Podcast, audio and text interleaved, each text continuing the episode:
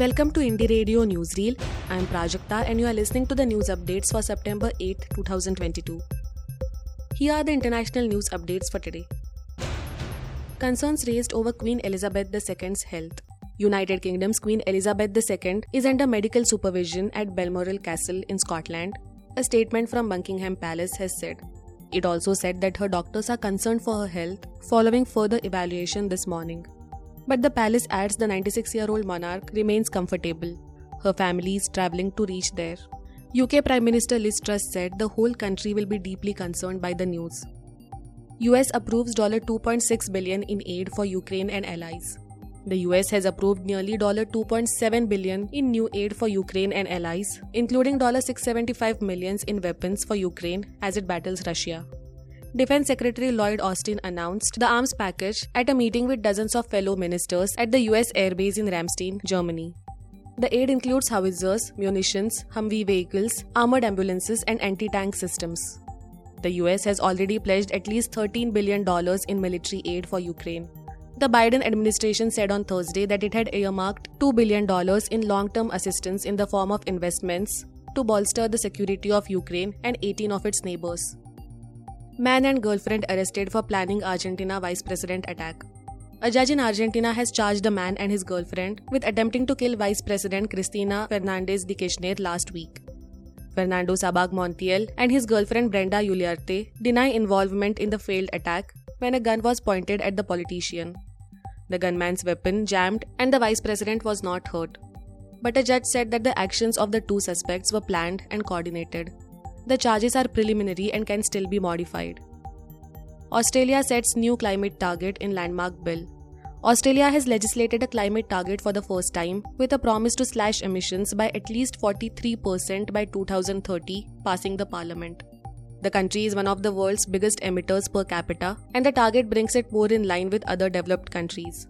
Critics say that government plans to reach the target are lacking detail. Some have been demanding a higher goal as well as a ban on new fossil fuel projects in the country. The Labour government's climate bill cleared the Senate by 37 votes to 30 after accepting minor amendments by independent David Pocock. Four journalists charged over Egypt news article. The editor of independent news outlet Mada Masr and three journalists have been charged in Egypt over an article about a pro-government political party. Prosecutors summoned the four women for questioning on Wednesday following complaints from Nation's Future. The outlet said that they were later released on bail on charges including publishing false news and defaming party members. Free speech and press freedom in Egypt have been significantly curtailed under President Abdul Fattah al Sisi. Now to the national news stories. India ranks 132nd out of 191 in Human Development Index. India ranked 132nd out of 191 countries in the 2021 Human Development Index, according to a report released by the United Nations Development Programme, that is UNDP. India's HDI values of 0.633 places the country in the medium human development category, lower than its value of 0.645 in the 2020 report. India ranked 131st among 189 countries in the 2020 Human Development Index.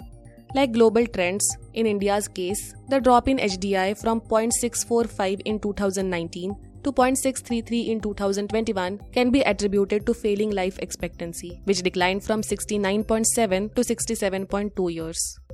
India's expected years of schooling standard at 11.9 years, and the mean years of schooling are at 6.7 years, the report said. India China announced disengagement from PP15 in Gogra Hot Springs area. India and China on Thursday announced that their armies have begun to disengage from patrolling point 15 in the Gogra Hot Springs area of eastern Ladakh, marking a step forward to end the standoff ongoing since May 2020. The move comes ahead of next week's Shanghai Cooperation Organization, that is SCO summit in Uzbekistan, which both Prime Minister Narendra Modi and Chinese President Xi Jinping are attending. Neither side has so far confirmed if the two leaders would hold bilateral talks on the sidelines of the summit, who haven't spoken since a November 2019 meeting during the BRICS summit in Brasilia and the beginning of the standoff in April 2020. Rahul Gandhi's long march starts from Kanyakumari.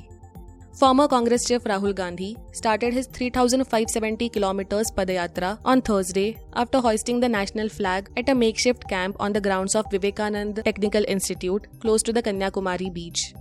For the next five months or so, Mr. Gandhi and his 118 fellow travelers of Bharat Jodo Yatra, that is BJY, designated as Bharat Yatris, would be on a mission to bridge social divisions, highlight issues like unemployment and inflation, and start a dialogue with different sections of the society.